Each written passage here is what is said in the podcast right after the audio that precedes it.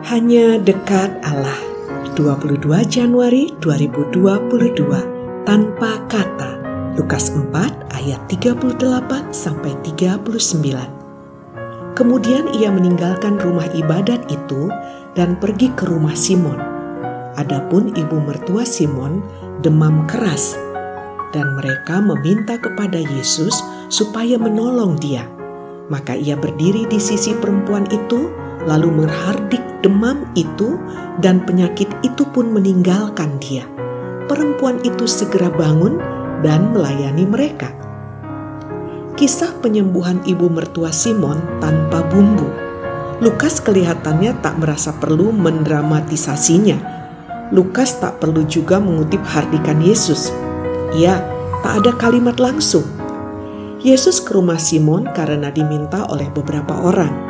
Bisa jadi mereka takjub menyaksikan bagaimana sang guru membentak setan di rumah ibadat itu.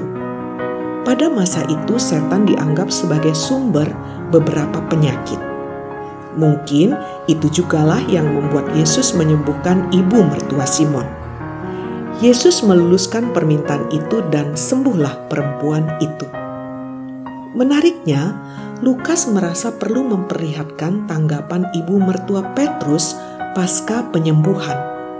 Dalam Alkitab bahasa Indonesia sederhana tertera, ibu itu langsung bangun, lalu melayani Yesus dan orang-orang yang ada bersama dengan dia. Melayani. Demikianlah respon ibu mertua Petrus. Mungkin maksud Lukas adalah menyiapkan makan siang bagi Yesus dan rombongan memang tanpa kata. Yang namanya melayani mungkin sebaiknya tanpa kata. Yang penting, orang yang dilayani merasakan pelayanan itu.